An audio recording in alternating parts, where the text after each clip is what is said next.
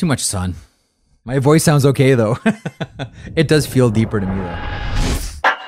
Elliot, I want to open up with a true or false question. So far, all the games in the playoffs have been excellent. True or false? True. It's been really good, man. It's been great. Early, early, a couple of days, but it's been really good. You know, watching the start of that Florida Tampa game, Oh, you know, Vegas was a little subdued because there were no goals. It was still a great look. And plus, I love everything Vegas does to put on the show. Mm-hmm. But watching those fans in Florida going bananas during that game, I sat there and said, I am so jealous. What are the two things that made me jealous this weekend? Watching Mike Altieri, the longtime media leader of the Los Angeles Kings, seeing that he had two holes in one during a golf round on Saturday, that made me really jealous. And then hmm. seeing all those fans at the Florida Tampa Bay game. And it stinks that for two great series like that are going to be Toronto and Montreal and Edmonton and Winnipeg that we won't get that. It stinks. I'm jealous. We'll talk about that with Eric Engels a little bit later on. Also, on today's podcast, we should point out, since you mentioned the Winnipeg Jets, Paul Stastny of the Stastny hockey family, legendary name, uh, will be stopping by the podcast. Of the Winnipeg Stastnys? Of the Winnipeg Stastnys, although he was born in Quebec City, I believe, technically, Paul was. And his dad was, I think, the only player ever to suit up internationally for three countries Czechoslovakia, Canada, and Slovakia. Man, I could go on about Peter Stastny all day long, and there's a lot of stuff about Peter Stastny uh, in the interview later on with Paul. So stay tuned for Paul, by the way, things. was born in Quebec City. You're right about that. boom. I still got it, Friedge. I still got it. Still got it. Still got it. Okay, Elliot, we have to talk about Florida Tampa. We have to talk about Florida Tampa. We have to talk about Florida Tampa. So at some point in the third period of that game, I got a tweet from a guy by the name of Jeffrey Mullen who tweets at me, Shades of the Norris Division, just much more talented. Remember those Norris Division playoff games? Like, there wasn't the most talent in the NHL. Like, as you'll recall, you could make the playoffs in the Norris Division by getting 60 points, but the games were so oh, intense man. once you got to the postseason. And I think Mullen nails it on this one. Super talented, super violent, super rough. Everybody fully committed every single shift. That was Florida Tampa. 114 left. Brayden Point with the second of the game, 5 4 final. Elliott. Well, great game, but the thing that really did it to me was the pace. It was fast and it never seemed to slow down.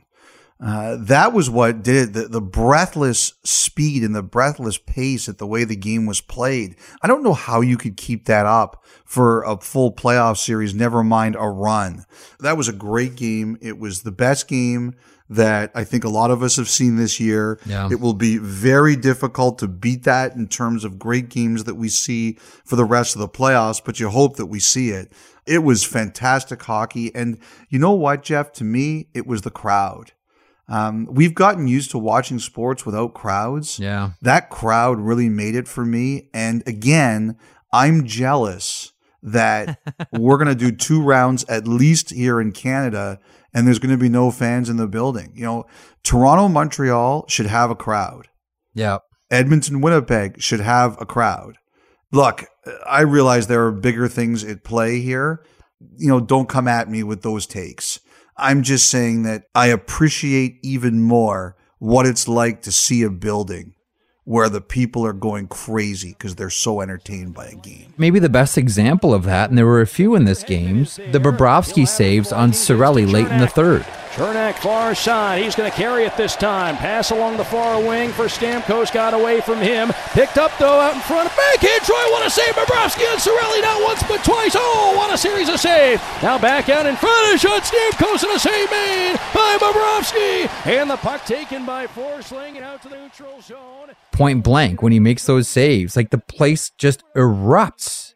There were so many of those moments in this game. Like after every whistle, crowd was going nuts. After some of those, like that Huberdeau pass, and I know there's a little bit of luck involved in it, but when you're watching it in real time, it looks like a clean pass.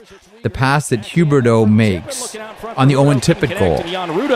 Will roll it up the near boards, gave it away. Huberdeau, a lane left side, walks into the circle. Huberdeau in front, backhand, throws it in front, and they score! Owen Tippett, and the Panthers have a 4 3 lead. Huberdeau to Tippett, and the Panthers are up a goal. Owen Tippett has regained the lead for the Panthers. Jan Rutta at the brutal giveaway. He had it. And just a lazy pass, and it gets picked off by Huberdeau. Hard net drive. Doesn't get the original shot, but is able to control the puck, and then he spins around on his forehand and finds Tippett on the far side into an empty net. The Panthers have a couple of quick goals here. Start the third.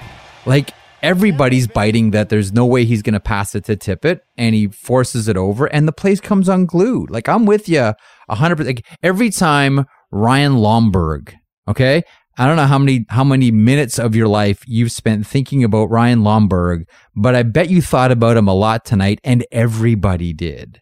Every time he did something, the crowd got up. Barkov's chances, the crowd got up. Like playoff Sam Bennett showed up, right? Every time Florida did something, the place was just charged and it was great. And you're right. Like there was never a moment in this game, and we see this in all sports, but especially flow games.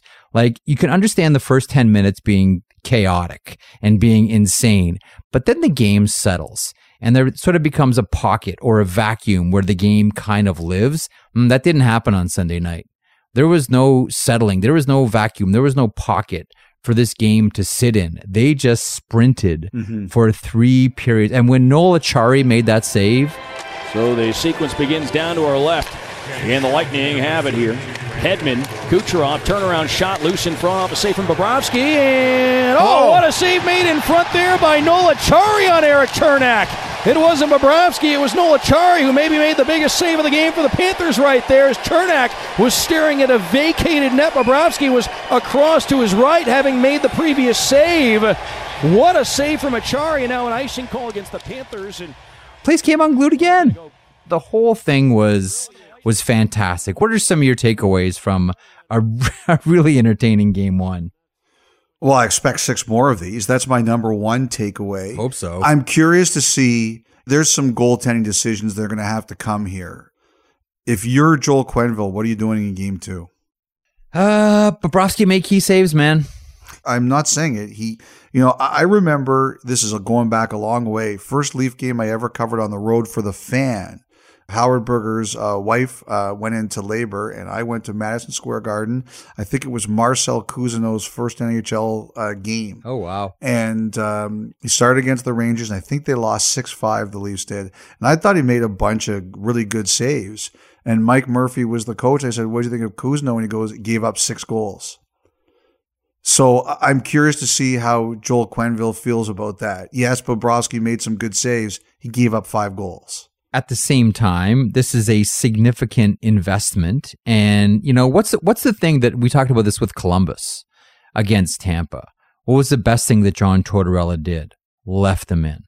Yeah, that's a good call. I'm not saying the situations are the same because they're quite different, other than the fact that it's Tampa Bay and it's that goaltender.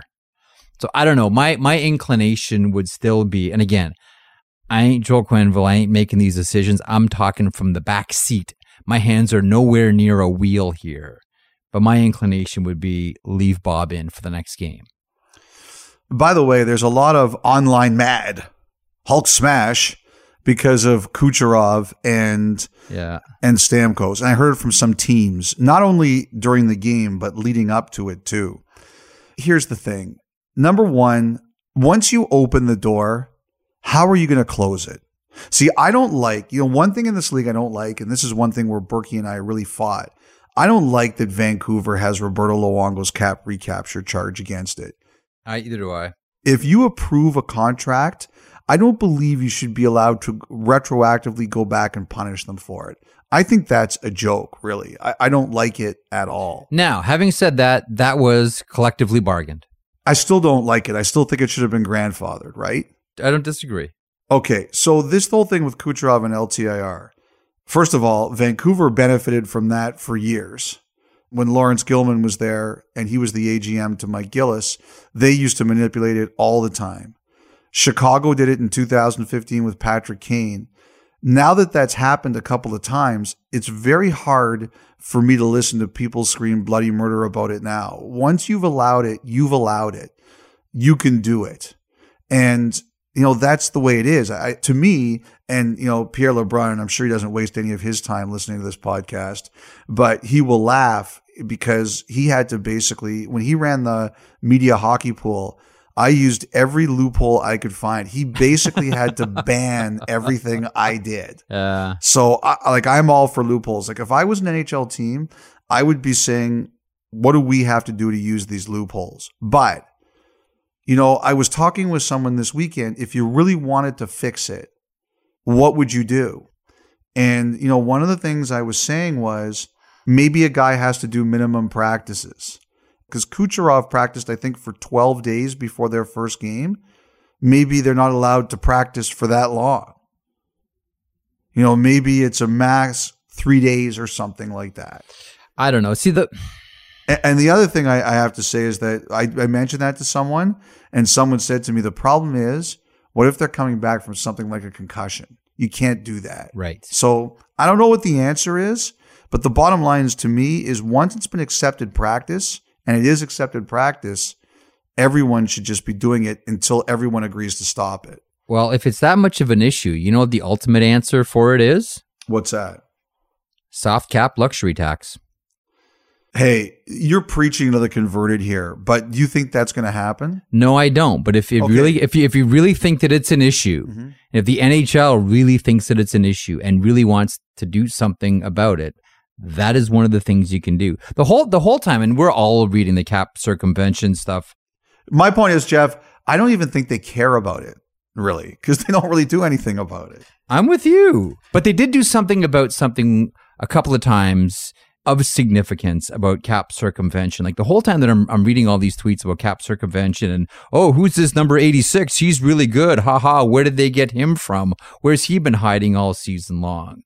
Like it's this new version of, um, uh, who was it? The Oilers used to bring in Reijo Ruotsalainen. The Remember they- they- Ruotsalainen, yeah, Ruotsalainen, yeah. Yeah, Reijo Ruotsalainen would come in. They changed the Raver rules because Yeah, and I think Minnesota did it with Ron Wilson too. I think it was Italy and then came back and played playoffs with the North Stars. So I'm reading all these tweets and all I can think about is how Tampa Bay Lightning, you know, looking at the loophole, using it to their advantage and and here we are. All I could think about was that first Ilya Kovalchuk contract with New Jersey Jersey, yeah. and how it didn't contravene the CBA other than it contravened this vague notion of the spirit of the CBA. It didn't feel right.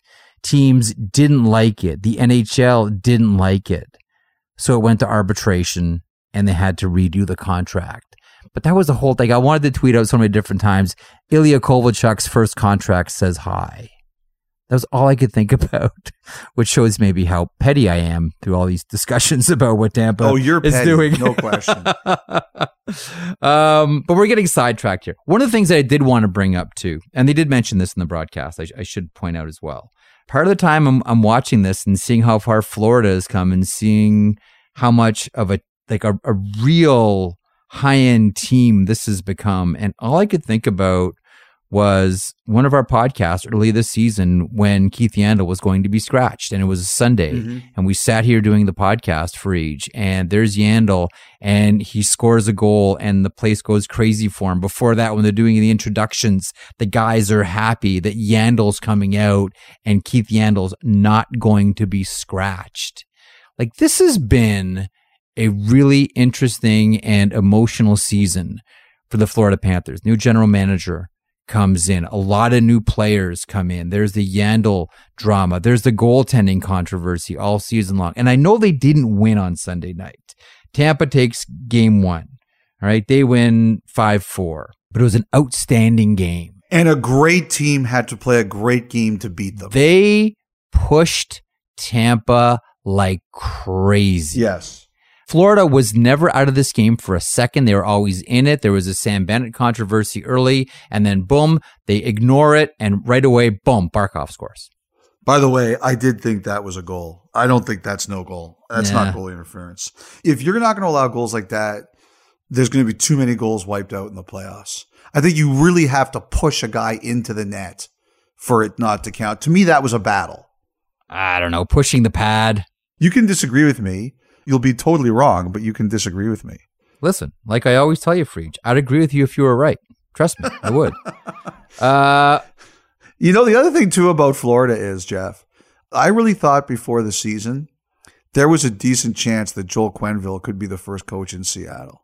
That maybe if this season didn't go well, yeah, the two teams would find a way for it to happen. because new GM. New GM, and I think that he would be a guy that Ron Francis would love to have. But now, how can that happen now? That's you can't do that. You can't. Listen, I'm with you, Friedge. If we get six more games like that, Oh, oh, that is just pure hockey heaven. But I'll tell you, man, so far, all these games have been great. One other thing, one other thing. Now, I'm having trouble with one thing I'm watching on Florida. Okay. Okay. I'm debating, there's 6D for my five person Norris ballot. I'm debating how high I want to put Weegar. And all I'm saying is, I think it could be very high. And playoffs don't count. So I'm really trying to ignore what he's doing as I decide how high I want to put him. So, what are the other names that you have on there? I'm guessing you have Victor Hedman on there. Yes, that's one. I'm guessing you also have Adam Fox on there. That's two. I'm guessing you also have Jeff Petry on there. Not one of the top six. Do you have Shea Theodore on there? Yes. I'll tell. I mean, why, at this point in time, I might as well just tell you who they are: Jaccob Slavin Oh, going away. Oh, yeah. and Cale Makar. Yeah. So six guys for five spots, and you know, Weegar for me. You know, I'm thinking about it. So I got to kind of watch the game and ignore Yeah, good luck. yeah, Good and luck. ignore like what I'm trying to do here because playoffs aren't supposed to count, right? Yeah. Ballots are due on Good luck. Thursday. yeah, good luck with that. Although, you know what? Slavin's going to be great. oh yeah. You know he's going to be great. And so is Cale Makar. The tough thing with Makar is games played for me. Like I've always said, like people are like, well, he had great numbers and he played less games. Shouldn't that matter? And, and I think it's fantastic. He's the only point per game defenseman in the NHL this year. But like I do think in a hard league like the NHL, games played matters. So it's a really tough call for me. It really is.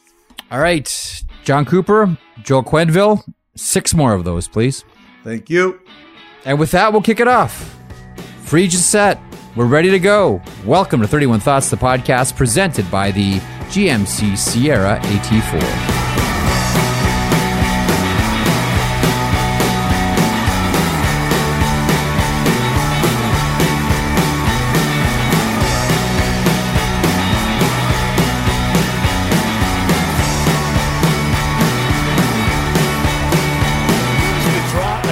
Vegas has had a good day in the faceoff circle.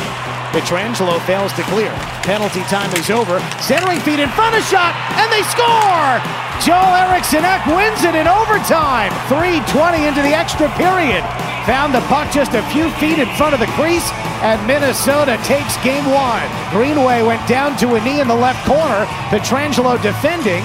Looked like Greenway was down and out. Managed to get the feed to the crease. And right out in front was Joel Eriksson Ek, who had 19 goals in the regular season. And this one defeats Vegas. It's a 1 0 final score. Okay, it's taken a while, but Joel Eriksson Ek has arrived. 1 0 Minnesota over Vegas. It took overtime. A really good game. Some great goaltending performances in this one. But one of the stories you know, happened even before the puck was dropped, and that is Zach Parise healthy scratch. What do we do with this, Elliot? Number one, I think they do legitimately feel that they're icing their best roster. And it's tough to argue with the way that they're playing and the way that, you know, they they won game one. You know, one nothing victory on the road in Vegas. It's tough to argue with the results. the other thing that everyone's kind of watching here is what is this going to mean for the future? You know, Zach Parise has four years left on his contract. Cap hit is seven five. There's ten million in cash, six next year, two the year after, and then two final seasons of one. Like he's got control. He's got a no move clause, and the Wild have some big decisions to make. Kevin Fiala, arbitration eligible. Joel Eriksson Ek, who had a huge year, is going to be a Selke Trophy contender, scored the overtime winner, arbitration eligible. Kirill Kaprizov, you know that they're going to have to get him done. You know, so this is a team that's got three big contracts to deal with, and you've got Parise for four more years. Last year at the deadline, Parise, the Wild, and the Islanders were working on a trade that would send him back to New York. And it had juice, it had legs. And the problem is that it was incredibly complicated. And when it got out, it just fell apart because of the complex nature of the deal. I think we're in a situation where the Wild are making Parise realize that as a player, his future is not with them. That there's a chance that there really isn't going to be a spot for him on the roster. So, what is he going to be willing to consider if there's the possibility of going somewhere else where he can play? Mm-hmm. You know, he's a Minnesota guy, he's got a Minnesota connection, but I think at the very least, he's being kind of warned that there may not be a future there for him. This is real tough. I mean, this is. W- would you agree with me that Zach Parise is the most popular hockey player the Minnesota Wild have ever had? Yes, I would say that. I mean, like a guy like Kaprizov could eventually change that. Sure, but this is just one one year in. But as far as like being yes. loved and the story and dad and attachment to the state and all of it, Shattuck, St. Mary, like the whole deal. So like a lot of the nerves are close to the skin. This is not just a, a, a hockey situation. This is a this is a heart situation, right? This is an emotional one. This is a tough one for Bill Guerin. This is a tough one for the Minnesota Wild. Injuries are always the wild card, specifically in playoffs. But I'm with you, and this does very much feel like Zach Parise has played his last game as a Minnesota Wild. The only reason I'm not going to say that 100% is because the world is a weird place. Yep. And one thing we've learned this year is that nothing happens as normal. But what I do believe is that that's a possibility. Like Parise now has to realize that's a possibility. And the other thing here too is that the seven point five million dollar cap hit, there's not a lot of teams that are going to be able to handle that, but they might be willing to handle the cash like I said, there's one more year before it goes down, and play especially on teams that need to hit the the cap floor and may want to do it in a way that they don't pay a ton of cash. The way Parise's contract is going is going to be valuable. But you know, last year I believe that when they were talking about moving him, the only place he really wanted to consider was the Islanders. Is that because of Lou? Yeah. Oh yeah because yeah. of Lamoriello. Absolutely. And they they were working on a deal that involved Andrew Ladd and Mikko Koivu was in the deal too. And like I said, it was it was really complex and really complicated. But like I said, I think this year they are trying to get him to say, okay, maybe last year it was just New York and I really don't want to leave Minnesota, but I'm willing to consider some other situations to the game one itself, and this was a heavy hitter, like right away. And how many times on this podcast this season have we talked about these two teams? When they get together, the games are great. And as you point out, even though it's only one goal, um, it's a one nothing game. Minnesota wins. Eriksson Ek with the uh, the overtime winner. There were tons of chances. Like Ryan Hartman, I don't know how many chances Ryan Hartman had in this game, but you know every time you know you look up at the screen, Hartman's got another chance. Marc Andre Fleury, excellent. Cam Talbot, excellent. And everybody was finishing your checks, the likes of which you would expect in game one of a playoff series with two teams that have gone right at each other all season long. 71 hits for Minnesota, 57 for the Vegas Golden Knights. Greenway with 11, Foligno with 10, Reeves with 10, McNabb with 10. What stood out for you, though, from that game one? You know what stood out for me? And it's the same thing that stood out in all of the other series we've seen so far. You know, Washington was like this. Look at the show that Ovechkin put on. Everybody says the refereeing changes in the playoffs, right? Mm-hmm. I will go to the end of my days saying, Jeff, that the biggest change in the playoffs is not the refereeing, it's the players. That there's more of an intensity there? You know, each team has five to 10 games a year where they're just not there because of the way the schedule is and the way it Sure. goes. In the postseason, there are no no hitters. There are no games off unless a team is quit or is broken. The teams come to play and the players come to play. So when everybody says to me the standard of officiating changes in the playoffs, I disagree completely. I think the refereeing is the same. I think what happens is the players change in the playoffs. They're much nastier, they're much edgier, they're much meaner, and they cheat a little bit more. Uh, so Elliot, it's the Islanders that draw first blood. The uh, and this one's an overtime winner as well. Four three is the final Islanders over the Pittsburgh Penguins. Uh, Kyle Palmieri leading the way with two goals. Uh, Jean Gabriel Pageau uh, with a goal and two assists. Maybe questionable goaltending on the goal, but nonetheless, Yeah. uh, what do you make of Game One between these two? Well, what's Mike Sullivan going to do? Is he going to come back with Jarry? Don't know. I mean, to me, that's the biggest question. That was the difference in the game. You automatically assume that Malkin's going to play that game too, right? And the fact he doesn't show up, Yeah, you assume so. That's a red flag to me too. That you know Malkin wasn't. So there's two things for Pittsburgh that concern me. Number one is that Malkin doesn't mysteriously appear like Kucherov and, and Stamkos and mm-hmm. whoever else does. But the second thing is, you know, what are you doing in goal? Are you- are you patient enough to go back with Jarry in game two, or are you saying, you know what, we can't wait? Thought Sorokin was excellent. Yep. with 39 saves. Crosby again, excellent. The uh like the hand eye on the goal Yeah. is just next level, and you expect it from Sidney Crosby. Dumoulin, the shot, it goes in!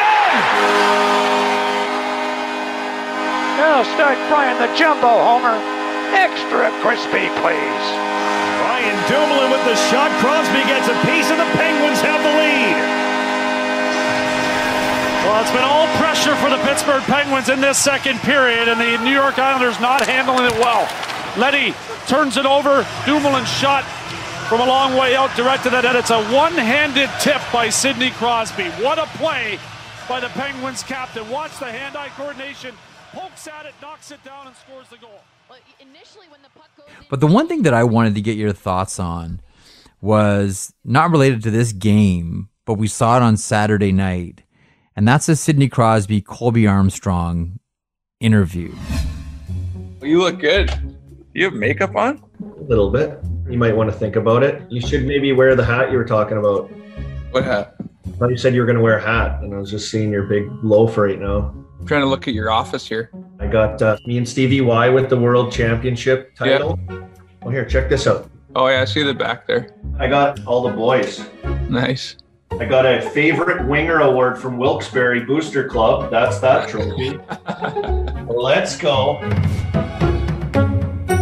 So Brian Burke, one of your new bosses, I guess you could call him. Him and I, we, we kind of go way back, and he called me recently and said the team needs more truculence. Said so.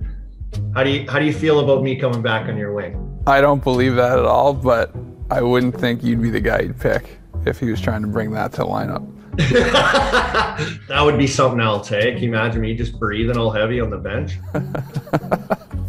this interview isn't supposed to be about me, but we were road roommate roommates for for a good while. What's your best Colby Armstrong story? I would say just your whole your whole game day routine with with Ellen. That first time you throw on the TV, you throw Ellen on, and I'm like, what's what's going on here? And then you start doing the dance that she does when she comes out, gets introduced, and I was like, what is this? And then sure enough, next game you do it, next game you do it. Dude, you got to get it going. You got to get dancing. You got to get feeling it. You know, don't act like it didn't fire you up. Yeah, it got me going. And here's why I like it. Traditionally, we've seldom on television, radio, wherever, podcast, allowed players to talk to players.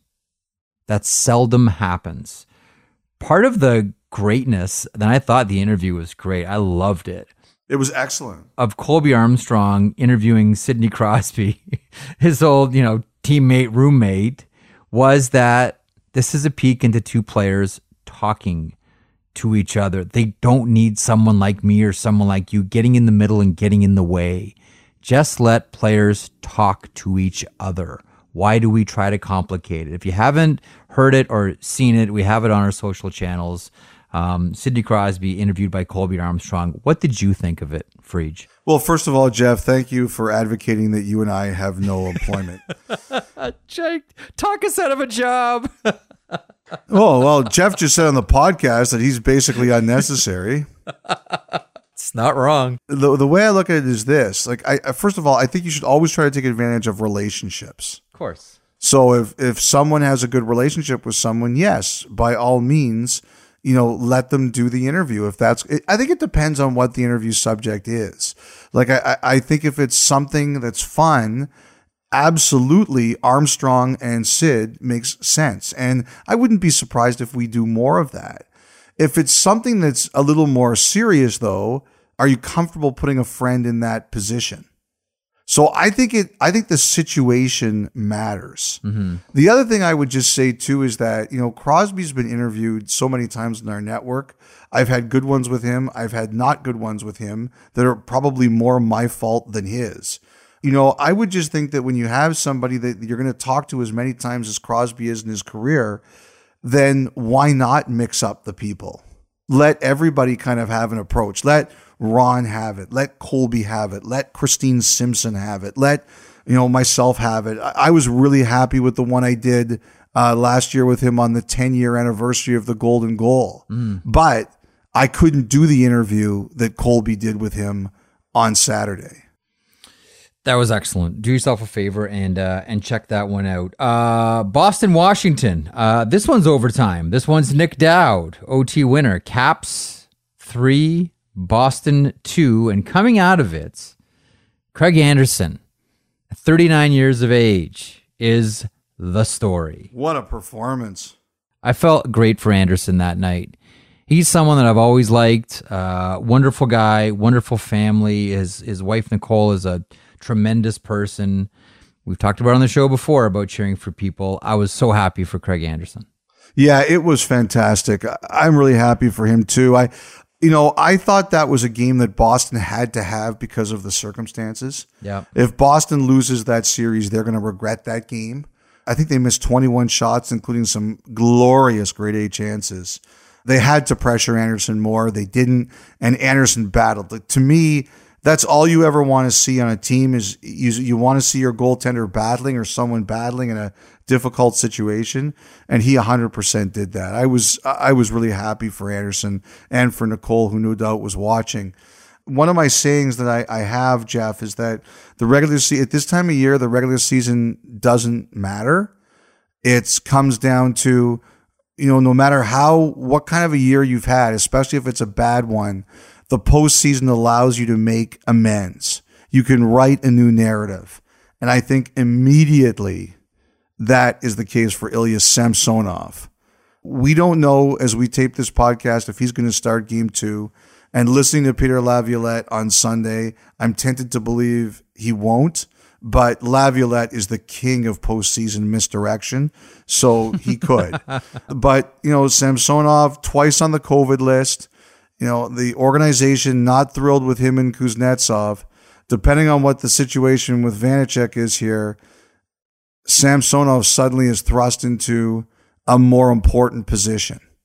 And he can put behind a really frustrating year and a year that I think the organization wasn't happy with and make everyone forget it if he comes out now and gives them any kind of goaltending. Okay, so the Scotia North Division still yet to get underway, but Elliot, let's turn our attention there. We're going to talk to Eric Engels here in a couple of moments, who covers the Montreal Canadiens for Sportsnet. He'll cover off the uh, the Toronto Maple Leafs in the Montreal Canadiens series. But up next, Paul Stastny, uh, who just played his 1,000th uh, NHL game. Which listen, we've had a we've had a, a, a full season of, uh, of celebrations of milestones for hockey players. We do every season, but it seems as if for whatever reason they are just more profound, achieving milestones uh, in this uh, of the most unique season anyone's seen in the NHL. I've always looked at Stastny and said, and this may sound weird, that's a really good hockey player. And by that I mean when you're a guy that the coach can tap on your shoulder and that coach knows exactly what you're going to be able to do out there and is comfortable putting you in just about any situation, you're a good hockey player. I got all the time in the world for this guy. I think he's an honest player. I think good teams need players like Paul Stastny on their squad. And listen, the family name is legendary, and that'll come up in the interview. But when I say the name Paul Stastny, what's jumping to your mind? I've always been impressed by the way he's able to articulate the game. And that is probably not a great answer from him in terms of his hockey sense. But I've found it very valuable whenever I've asked him a question, whenever I'm looking an explainer, and it's helped me in broadcasts and blogs. That if I ask him a question as to why does this happen or how does this happen, he describes it in a way that's easy for me to understand, and therefore it helps me convey it to the masses. So that's probably not the answer that you were thinking of or that maybe even he would want me to give. But as a media member who tries to help the fans consume the game, I find that very valuable. So what you're saying then is if he wanted to, he could come for all of our jobs. Yes. Like you're basically giving away our jobs th- this podcast. we don't need to do interviews and Paul Stastny can talk for all of us. And after the break, you'll hear from him, Paul Stastny of the Winnipeg Jets.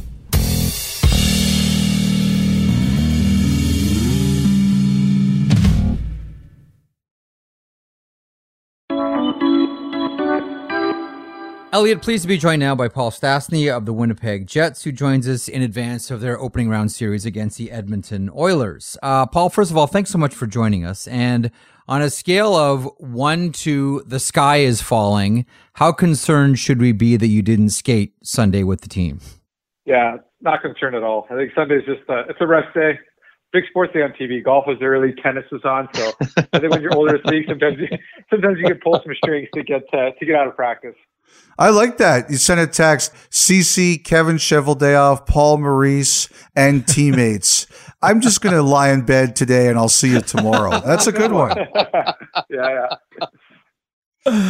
well, listen, when you uh, when you skate in a thousand games, uh, it does come with some privileges. So, yeah, belated congratulations on on skating in a thousand games in the NHL. We've talked a lot about milestones this season. Most recently, of course, Patrick Marleau uh, with the San Jose Sharks. But um, there was a few things there. Uh, the jersey, which was such a nice touch with the number 1000. There was uh, the video from Draper and Riley. What stood out from that day for you? I think just like the outpouring of like messages that we got, both my wife and I, uh, my mom and my dad, you know, just from people around the league that we played with. You know, I think we we made it a, a conscious effort to be good people, and it's just not about hockey. So every time we played in four different teams, three different cities, or four different cities. I don't even know, whatever it is. But every time we we you know, we don't.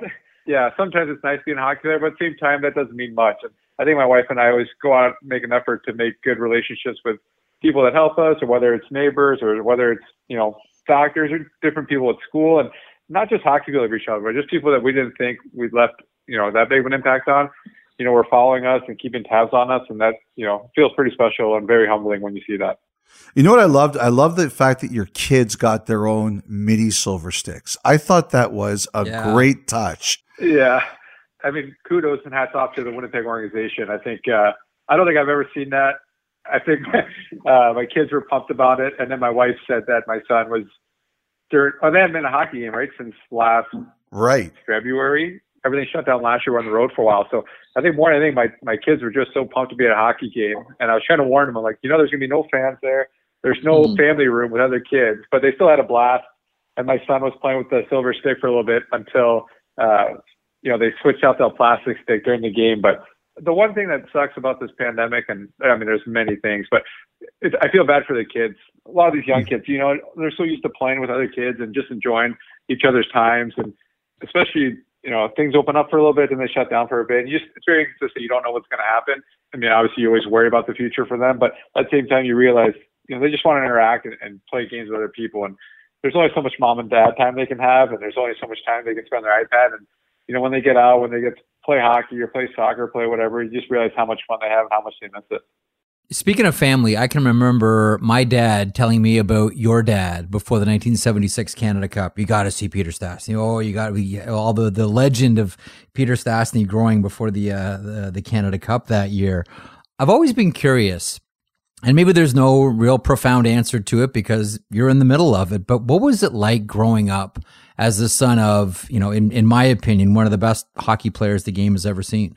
Yeah, I think I was just naive to it. I think there wasn't as much uh, social media or internet or YouTube, right? So Yeah. I think for me growing up, we didn't go to as many games either. I was the youngest of four, so obviously, you know, I was the tail end of things. But there was times where I think as I got older, I realized how many people valued his opinion, and you know, I just wanted to get input. And you know, just having my dad as a father more more important than anything was just, you know, you, you never want to listen to what your parents say when you're younger, and then when you're older, you realize they were right the whole time.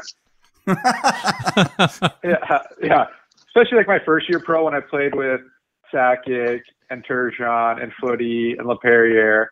Those were guys that all played with my dad or had, you know, were involved with my dad and just kind of came full circle. And, you know, once you start hearing stories about that, then, I mean, I've always respected him, obviously, as a player and as a person, but you can appreciate more and more of, of how good of a hockey player he was and how he never kind of, he was who he is. You know, he never strayed away from where he was, whether he was, you know, 25 years old in this league or whether he was, you know, four years old and raising his kids. He's always kind of stayed true to his beliefs and his values. And I think that's the biggest thing I take out of it and, and you know, realize how lucky I am. That I'll tell you, that is such a profound observation. There's a there's a wonderful quote from Mark Twain when he talks about when he was 14 years old, his father, you know, he thought was so ignorant couldn't stand to have him around. But by the time he turned 21, he was astonished at how much the old man had learned in seven years. It's a really wonderful, wonderful way to contextualize something that I think, Paul, we've we've all gone through. Elliot, go ahead.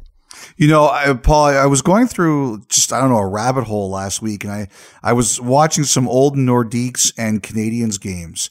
I'm just curious, what did your dad tell you about those games? Hmm. he never talked. I mean, guys who know my dad well, I think will be like, I'm like, he never talks about himself. But then when we do have people over, when people ask him questions, that's when he answers, and that's a lot of times when I kind of, you know, keep my ears open and, and listen to those stories. And whether it's Christmas parties or weddings or different events, it's always kind of, you know, my buddy's parents that grew up in his generation are the ones always asking questions about, like you said, whether it's the Canada Cup, whether it's defecting Slovakia, whether it's those rivalries, and that's when I listen. But he doesn't really talk, like I said, he doesn't really talk about himself. And then sometimes we'll talk about highlights, and I see the, you know, the game seven winner, or I see the ones they lost, and he can remember every little play that kind of ended the hmm. series, you know, for a good fortune or that went against him. And you know, he still remembers those days. But that's what you know I like about him. I think he's very humble, and and he's just he just lives in the present now. I think he's just kind of watching his kids grow up, and he's our biggest fan and watches every game and.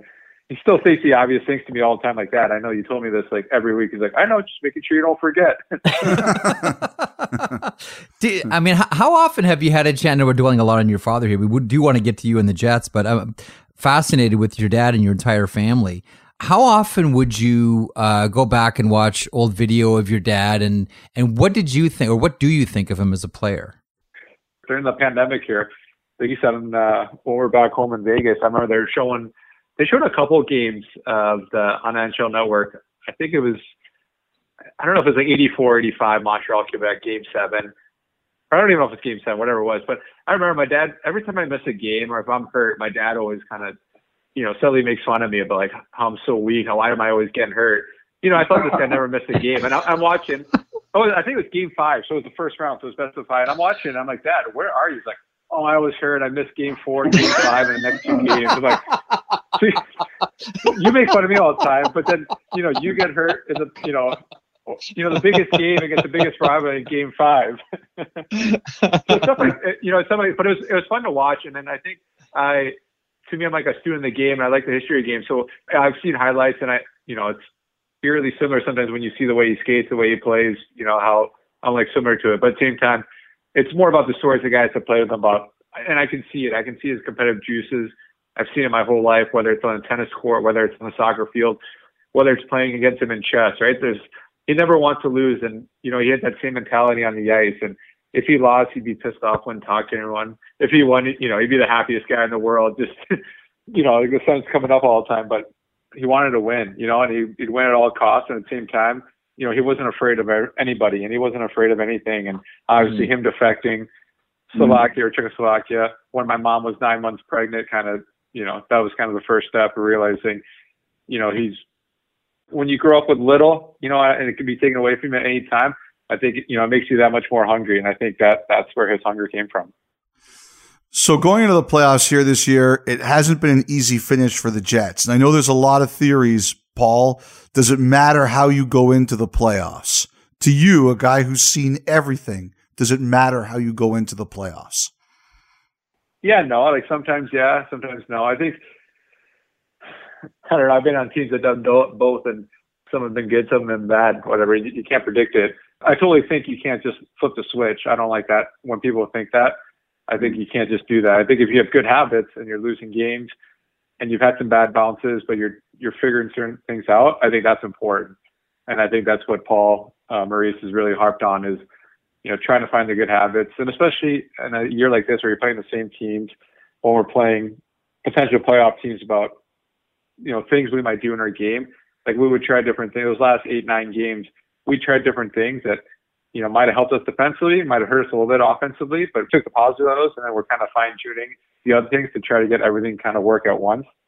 And then I also think uh, losing Ehlers, I think, was big loss for us. And I don't mm-hmm. think you'll realize how good he's been. I, in my mind, I think he's been our most consistent player all year, just because he I brings a different dynamic, different dynamic to the game. I think from when I was here three years ago to now, I think he's matured big time. And whether it's him getting older, whether it's him scoring his first playoff goal last year, I think, you know, he's just way more relaxed day in, day out. He's been very more consistent and he's a lot more even keel than when he was three years ago. And that just, that comes with maturity.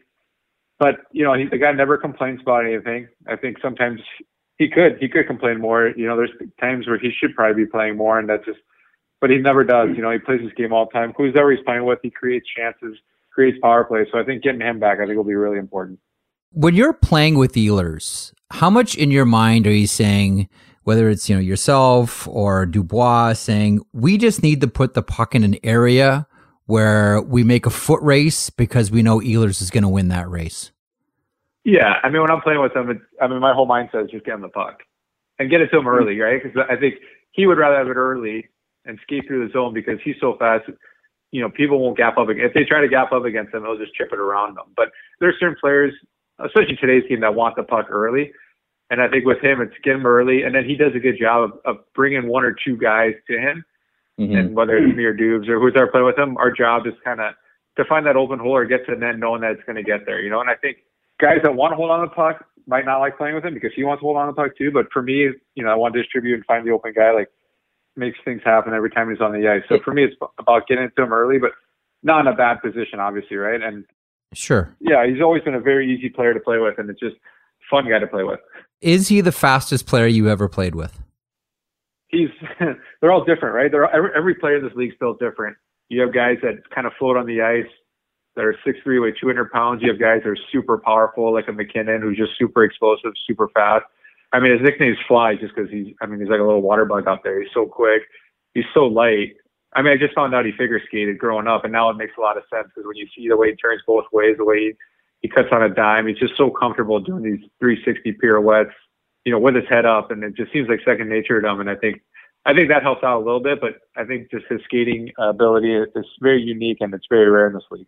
Uh, by the way, I, I, do agree with you on Ehlers this year. Like, I, I don't think he's going on my ballot. He's not. But when I was starting at about 35 to 40 games in to start putting together my long list for like things like the Hart Trophy, I had Ehlers on my list. Like, I, I just really thought that he wasn't going to be at the top of it. I was debating if he was going to be in the, maybe the five position. I thought he had a really unbelievable year this year. And your point, Paul, about him, like his mind being clear because he finally got his first playoff goal. I, that makes a lot of sense to me. Like it just must have been a relief, even though the Jets didn't win last year, the way he competed and the way he battled and produced. Yeah, I think it's two things. I mean, that I think so. You trade Patty away, and obviously, you know, Fly and Patty have always been line mates. And I think sometimes, you know, when you're playing with Laine, who's such a goal scorer, you know, those guys are so close that sometimes it might have taken away from Ehlers a little bit because he was looking for Patty so much. And, you know, when you mm-hmm. do play with goal scorers like that, you're obviously always looking for him a little bit. So that's another thing. But yeah, I remember when he scored in the playoffs, I texted him. I was in the bowl when it happened. Mm-hmm. And you could just tell because when we had that run in 2018, he wasn't playing bad. He had so many chances and nothing went in. And as the playoffs went on, you could just like when you're that young, obviously you put so much pressure on yourself, and you could just see kind of you know it was just building on the pressure was building because he wanted to score so bad. It's almost harder like that. And sometimes I'm like, you just got to get one. You know, and the next year they lose to St. Louis. You know, he didn't get one, and all of a sudden you get that first one. And I mean, even talking to this year, he's like, yeah, man, it, it felt so nice getting it. And all of a sudden, you know, the next game, and the best part was his goal was the least likely of a Nikolai Ehlers goal. He's, you know, net front, he tips it in on a power play where, you know, you usually see him coming down the half wall. You see him with speed, kind of, you know, one on one guy. So of all ways he scores a goal, like that's the way he scores. And then all of a sudden that just, you know, made him relax. And all of a sudden for a guy like that's that good, future that bright, almost it's, it's that next step to come, you know, become an even better player. I am worried, by the way. Now I'm going to call him Fly on air. Now that you've put this into my head. yeah, I'm so, I, I I never know, right? I never know if guys say that on on air because Nikolai is not the easiest. With Ehlers doesn't flow off the tongue. Fly is just so much easier, and if you see him, it's just you know the way he plays, it totally makes sense. Just you know, Paul, he, he's totally going to call him Fly, or at least reference it to cover himself. It's in my head. I want to ask you about Paul Maurice. You know, one of the more interesting coaches in the NHL, and uh, everybody who's ever had him sort of has one or two stories about him. You, you've talked previous about you know the number of Winston Churchill quotes that he'll that he'll come up with uh, on a dime. You've had some pretty heavyweight coaches in your career, whether it's Joel Quenneville, whether it's Ken Hitchcock. What do you make of Paul Maurice as a head coach? What stands out for you?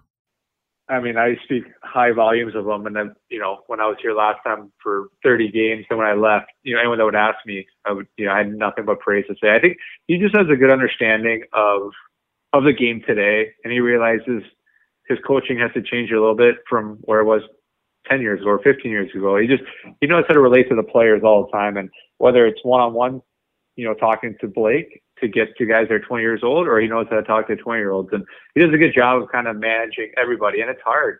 It's hard to keep everyone happy. And I always try to tell guys this. I'm like, every team has four or five guys, or two or three. It doesn't matter. Every team, there's certain guys that need to be pampered. And I mean, probably in businesses everywhere, right? Some guys mm-hmm. just love to hear the praise all the time, and that's how you get the best of them.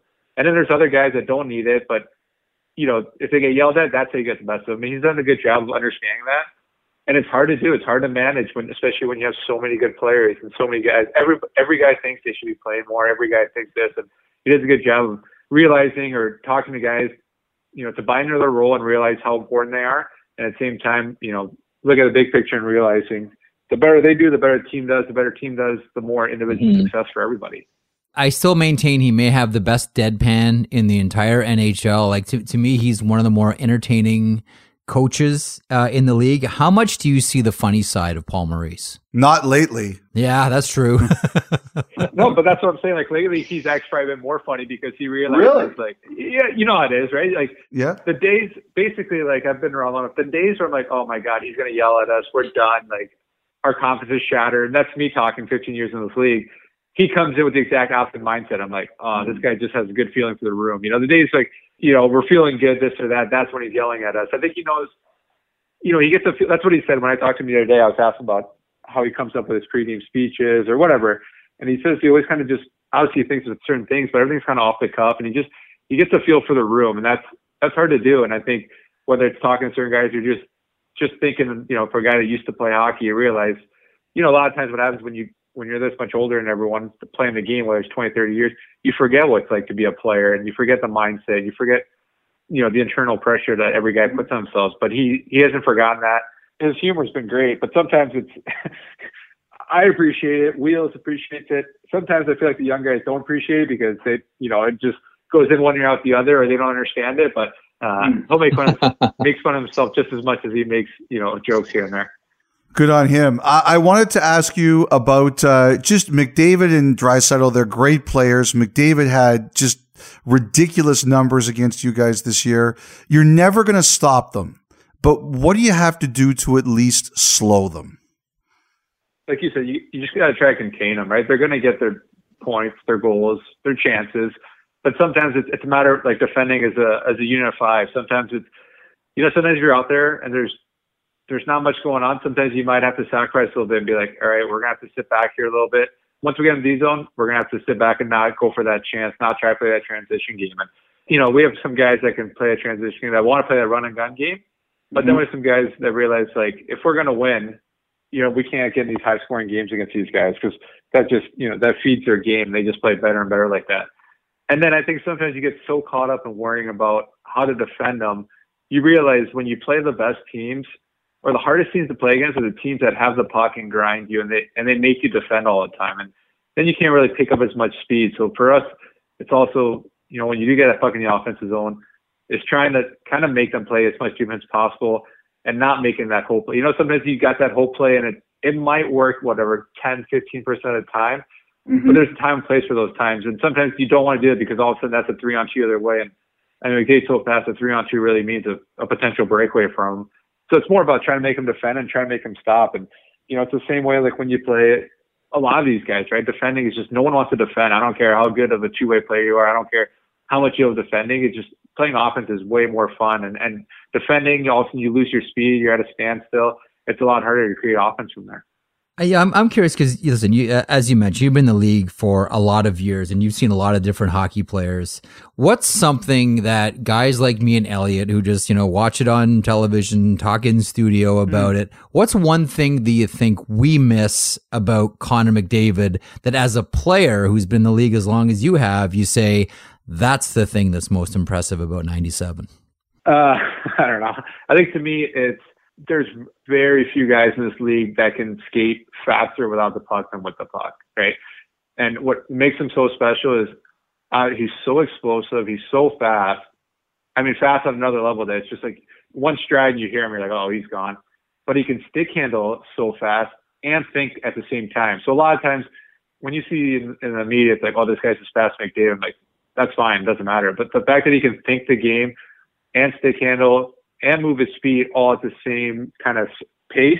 I think that's what mm-hmm. makes him special. So when you see these two on ones, these no look plays, these three on twos, you know, obviously the game's slowing down in his head.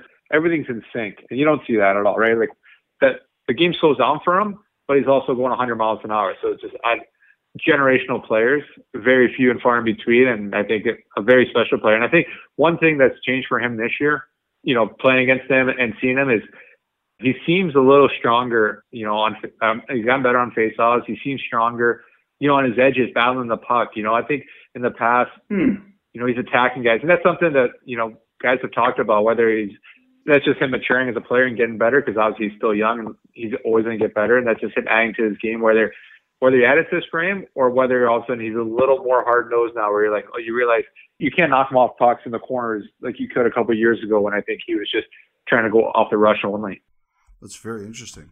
Paul, thank you very much for making some time for us. And congratulations on a thousand to you and your family. That's a journey not just the player makes, but the family takes together. That's awesome. Thank you very much. Thanks for having me, guys.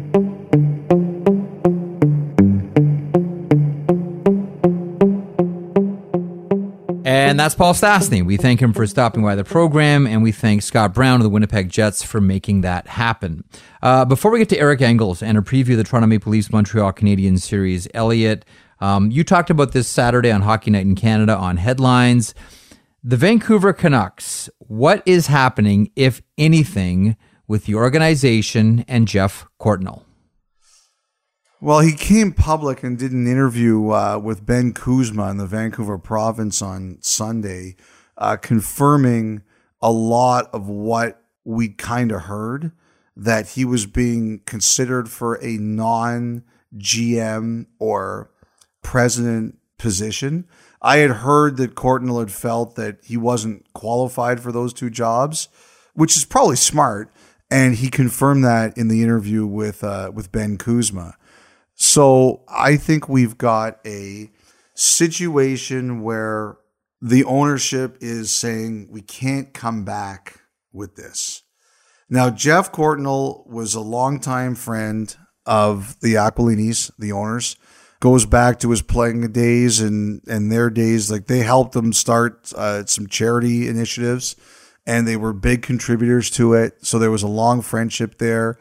You know, he made the introduction of Mike Gillis to the Aquilinis before Gillis uh, became the general manager, and Trevor Linden left in 2018, and a year later he was about a day away from being hired as an advisor or a consultant. And I don't know what happened. I've heard lots of theories about what happened, but basically, they got the ball to the one yard line and it never got punched in. At the last minute, the decision was made not to do it. And now they've gone back to him.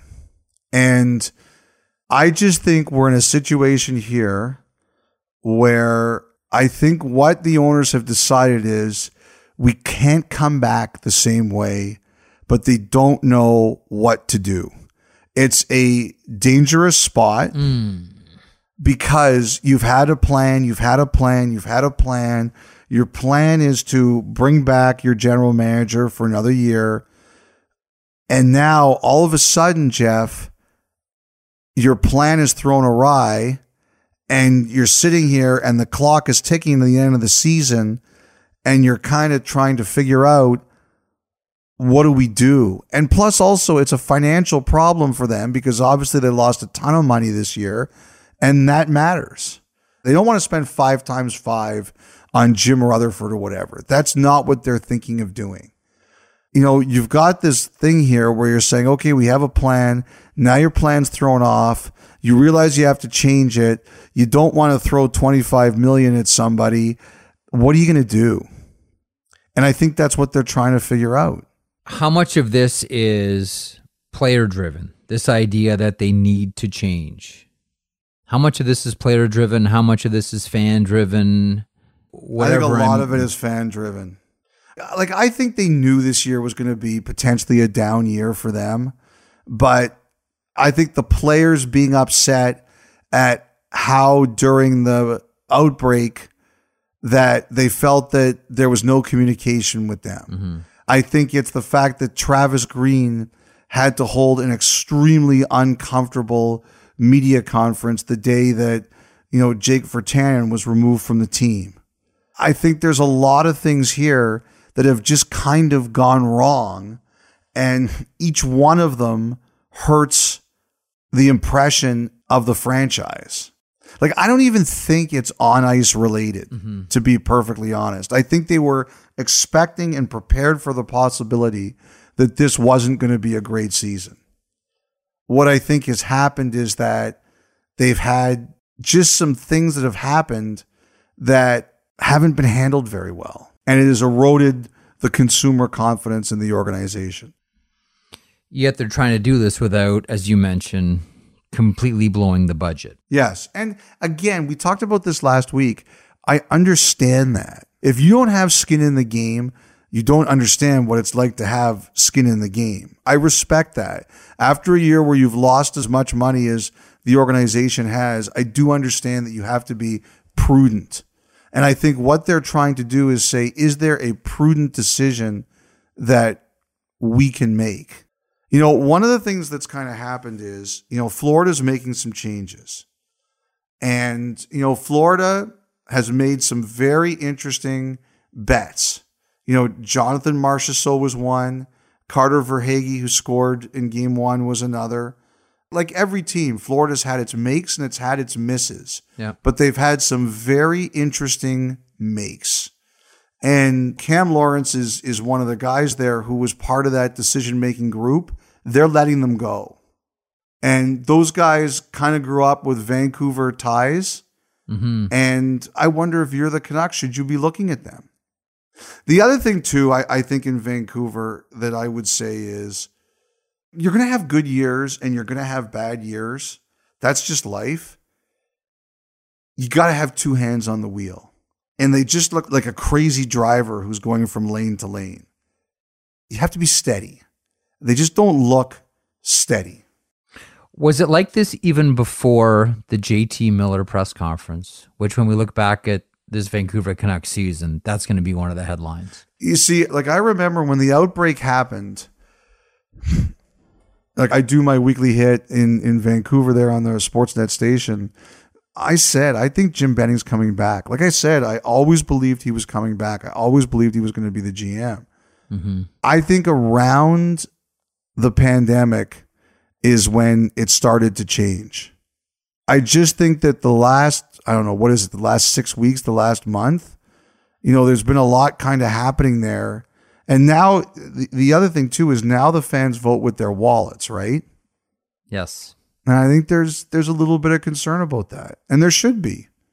You know, your consumers are upset. You you have to be aware of it. Anyway, so I think there are a lot of conversations going on about where they're going to go from here. Like, I know people have said for sure Jim Benning's not coming back. I don't believe that yet. As we tape this on Sunday night, Mm-hmm. I don't believe that yet. Do I think it could happen? I think it's possible. I don't think it's what they want, but I think it's possible. But I don't think that decision is made. I think that decision is going to be made probably this week. You know, the other thing too is like the coach is is really unhappy. You can see it. There hasn't been a ton of conversation and negotiation about his future. Mm-hmm.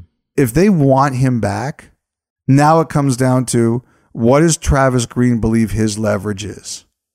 Does he think he's getting another job? Then he's leaving right after the season's over and you've lost him. No, do you think you've got leverage on him? Well, then you play hardball. Do you want him back? Well, then you show him you want him back. Something could change the last minute. They could make him a big offer that makes him say okay. But you know, you look at the way you're looking at it right now. They're they're not acting like an organization that wants him back. Is that just a matter of, and we've talked about this a couple of different times, he has his number and they have a different number and no one wants to come off their number? I think that's part of it. I just don't know how much real negotiation there's been, but I do think that's a big part of it. And the situation, if Jim Benning, again, this is all speculation, but if Jim Benning does come back, we would expect a number of different people working around him. I don't know. I heard they've offered their scouts extensions. Hmm. Like some of them were up. I, I've heard they've like that tells me that they were always planning on bringing him back. Story continues. Mhm. Uh, let's get to Eric Engels. He covers the uh, Montreal Canadiens for Sportsnet here to preview a much anticipated series. It was close at 93. It was an easy four games for the Montreal Canadiens in 1979. And here we are in a pandemic season, the classic rivalry set to renew again in the postseason. The Leafs and the Habs. Here's Eric Engels.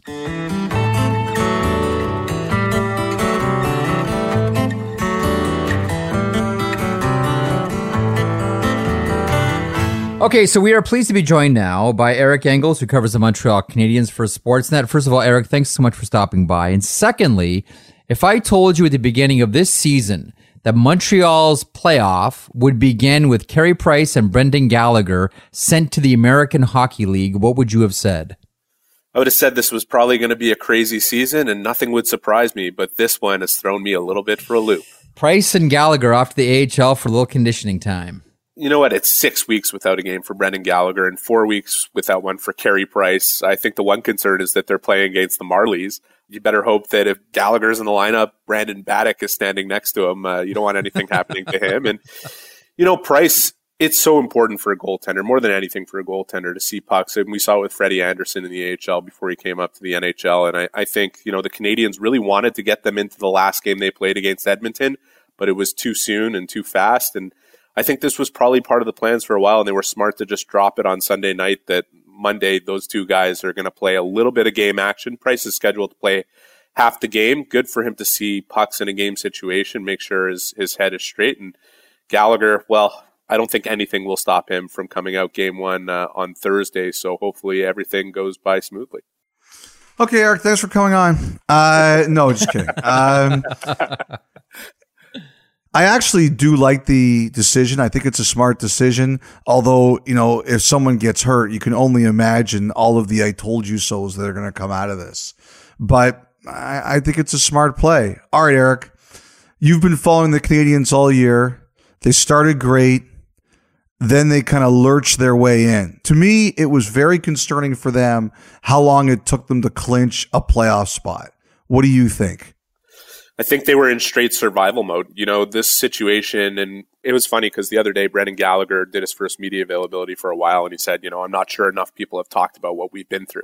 You know, we've done nothing but talk about what they've been through. I think everyone took their situation with a bit of a grain of salt, at least the people writing on the team. You know, nobody was all over them for losing, what was it, 14 of the last 21 games, uh, given the situation. They had played 25 games in 44 nights uh, a lot of it without Gallagher, without Price, without Tatar, without Chiarot.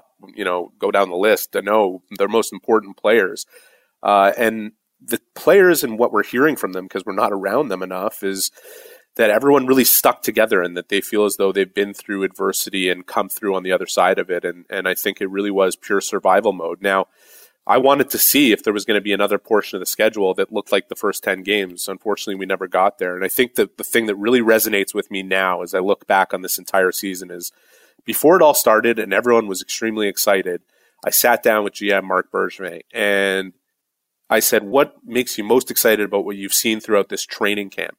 And he said, You know, we've added this size and this physicality and this experience to our team, but we haven't sacrificed speed. And I think that statement became less and less true throughout the season. And I think that's the biggest concern going in against this Toronto team. Let's pick up on that then, because Mark Bergevin made, as you know, we've all documented and seen a number of moves, whether it was Allen or Edmondson or Anderson or Staal. It's, I mean, it seems as if every time we opened our laptops, Montreal was making another move. And when you make that volume of moves, you're going to want some mulligans at the end of the season from your point of view, or maybe from Montreal's point of view as well, what worked and what didn't work? Well, I think Tyler Toffoli uh, at 28 goals did pretty well, and Joel Edmondson uh, near the top of the league and plus minus did pretty well, and Jake Allen stepping in for Carey Price and doing what he did, you know, he was remarkable, and he went through a run where the Canadiens couldn't score more than two goals in front of him, so he really did his job quite well. I think the Jeff Petry extension set him up for another kind of career season, a tremendous season where for a long portion of it he was in the Norris Trophy conversation until he slowed down a little bit and then picked it back up towards the end. On the acquisition front, you know, you look at the additions of Eric Staal. I, I thought when they made the deal for Staal, they were adding some much needed experience to a center line that was extremely young. You look at Nick Suzuki and Jesperi Kotkaniemi, they had gone through different ups and downs, and Kotkaniemi ended on a down and Suzuki on an up. Jake Evans is a rookie uh, even at 24 years old and a little bit of experience last year.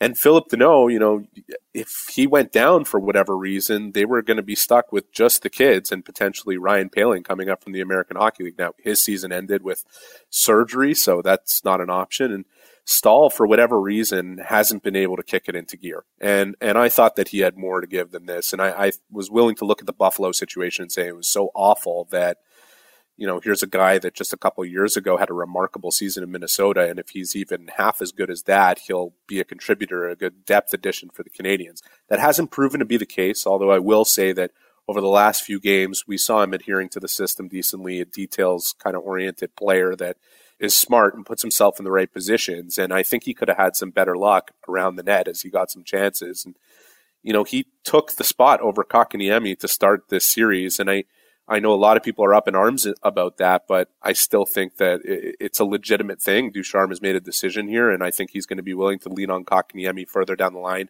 if he needs to. But this is Staal's job to lose. And the other one was Jon Merrill. And we all know that the confusion around the, the deadline moves with Merrill and Gustafsson and Mete going out the other way and then being stuck on the salary cap. But this is a guy that was supposed to be a steady, reliable defensive defenseman. No one was vaunting him for his offensive skills.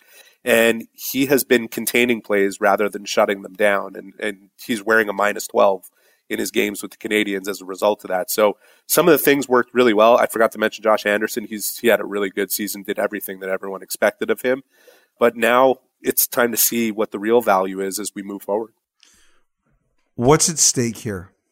You know, this team, if they go out with a whimper to Toronto, which a lot of people around the country expect, uh, what are we going to say about them? Because we all thought that they were a team that was built for the playoffs. I kind of look at them a lot like the Dallas Stars last year, where they just needed to get through the regular season and who knew that it would be as tumultuous as it was going to be. I thought they would be a lot better after watching their first 10 games. I think the whole country was swept up in that you know, what's at stake is that they have to go out and prove they're the team people think they can be. Because I look at them and I look inside their room and know their players and know a lot of them over several years.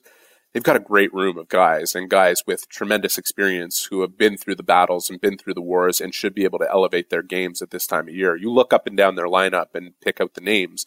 You say to yourself, these are guys that tend to step it up at this time of year. If they don't do that, it's all in question. And if you're talking about Mark Bergevin, you know, here's a guy who's been on the job for nine years. The results are not indicative of of someone who is worthy of getting a five year contract extension if that's what's on the line. But I think the expectations were that they would make the playoffs. They met them, albeit in a in a way that I don't think most people in the organization expected. And I think really the decision is going to be in his hands at the end of the day. Is he going to want to continue if the Canadiens don't step up and play the way he believes they can? I really do believe that I think it will be his decision to make. And I do wonder which way he's going to go with it if that happens. But I, I think that the Canadiens are going to show up and play, and this is going to be a real series against Toronto. So you think he's got an extension already?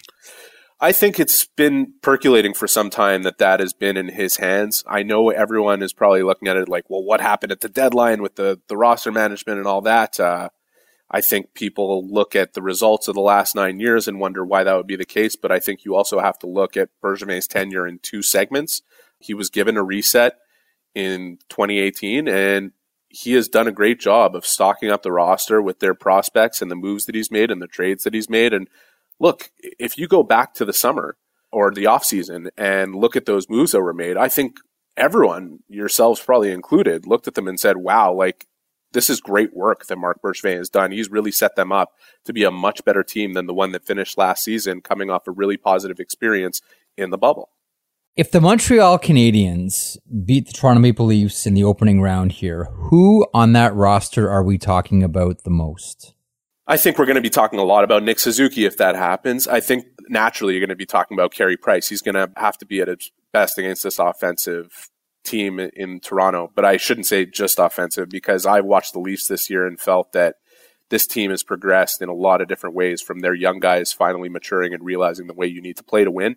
Uh, and the guys that came in around them to make them realize that and, and play that way. And we saw them shutting down games, and there was some real, real evolution in their play. And I think Carey Price is just going to have to be right at the top of his game. Shea Weber too. You know, it's you want to pick one or two guys, Jeff, but honestly, the Canadiens are not built like the Leafs. They are built like a team that everyone has to step up and everyone has to play that team in your face style of game for them to be successful. So I think at the end of it, you can pick out a few of the key guys and Suzuki, the way he stepped up in last year's playoffs and the season that he just had is obviously one you'd circle and Price is one you'd circle and Weber's one you'd circle. Jeff Petry could be essential for them, obviously. And Josh Anderson is a guy who he's got to wreak havoc on that Maple Leafs defense and make them feel it. Uh, guys like Jake Muzzin, but Rasmus Sandin and Morgan Rielly, those guys are going to have to hear Josh Anderson coming and be worried about it to the point where if it gets to seven games or it gets late into the series, they're looking behind them and hesitating to go get that puck. How effective do you think Weber can and will be? It's a great question because we ultimately don't know the severity of his injury. We know that it was severe enough to keep him out, but he played with it for a couple of weeks. And, you know, at this point, it's not a secret. He's been wearing a brace on his thumb. You know, what I had heard is that he tore something in there. And that's why you hear guys like Ben Chiarot and Brendan Gallagher saying he's the toughest guy that they've ever seen and he's an, the ultimate warrior. And I think a lot of Montreal fans look at Shea Weber and say, well, if he was playing hurt, why don't you just shut him down? And that just totally ignores the culture that is so pervasive in this game and what that does in terms of inspiration when a team is facing the situation Montreal was facing with their schedule and all the guys out. Uh, that if this guy was willing to go battle with what he was dealing with and play and never complain about it, never miss a practice or a skate or a game, that I'm going to do it too. And so I would never put anything past Shea Weber. I thought last year in the bubble, I don't know what people's evaluation was. I thought he was an absolute monster. He lives for these situations. And I would expect that if he's playing, which Dominic Ducharme says he's extremely confident he'll be there come game one, he'll be at the height of his abilities. Give us a, um, as we conclude here, Eric, give us a sense of what this series means in Montreal right now. In, uh, in Toronto, listen, these two teams were one series away from facing each other in 1993. Uh, the last time they faced off was a, a sweep by the Montreal Canadiens in 1979. Just a, a fantastic team. What? How is this resonating in Montreal right now? You know, they don't feel the same way about the Maple Leafs as they do the Bruins or even the Senators to a degree. And I think you'd hmm. say the same thing about Toronto and, and their fans and those rivalries the difference is within the cities themselves and the rivalry between the cities, Montreal, Toronto, the national spotlight, the way people view our coverage of both teams.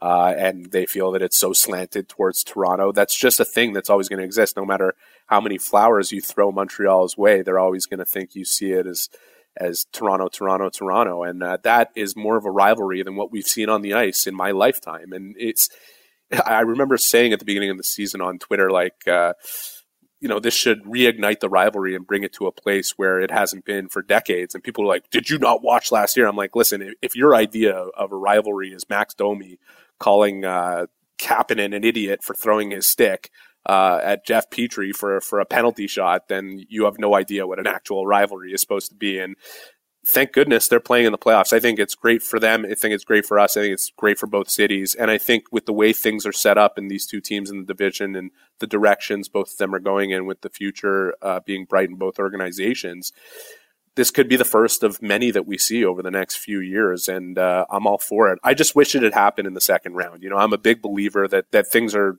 much better for the league and for the teams involved if Toronto and Montreal are both successful. And I would have loved to have seen this come in the second round because the first round is already so ramped up and it's so exciting. And that second round, you tend to get just that slight lull, and that wouldn't be there with these two teams playing. And perhaps we'd have bought ourselves enough time that potentially some fans could be in the building. I think that's maybe stretching it a bit, mm. but it is the dream, and I hope we get there soon because we're seeing what the effect is in the United States as these playoff games get started. And I know the players are looking at this with a bittersweet kind of mentality that, man, I wish we could experience this the way it should be experienced. So hopefully we will over the next few years, but I think this series is going to be awesome. Amen. You know, if there's one that you look at and you say you want a full building, it's this one. Uh, Eric, thanks so much for stopping by. Really appreciate it. Thanks for having me, guys. All right, Friedge, and that's Eric Engels of uh, of Sportsnet. We thank him for stopping by the podcast, as we thank all of you for listening today.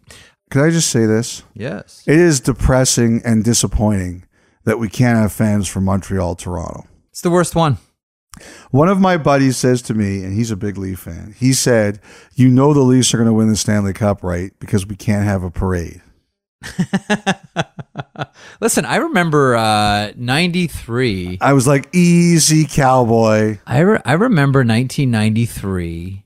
My sister was graduating university. She went to Bishops, and my buddy George and I were in Montreal, downtown Montreal, for game six, LA, Toronto. And we ended up at a bar called Cheers watching it. And there were a number of players and Jacques Demers from the Habs in there, all cheering wildly for the Los Angeles Kings.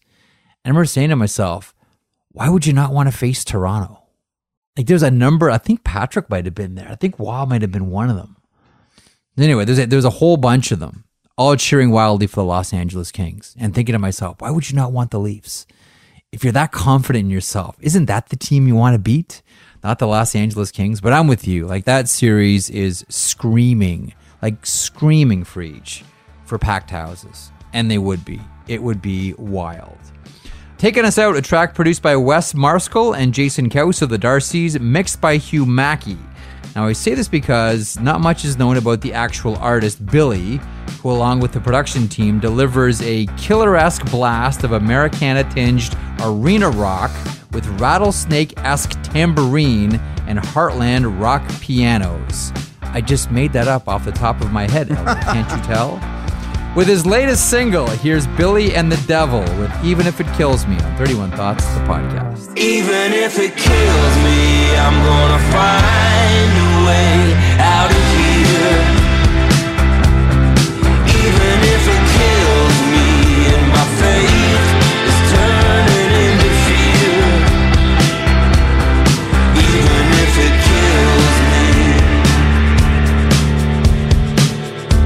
Windswept hills, Arizona plains. I worship at the altar of a parlor game. This burden weighs a ton.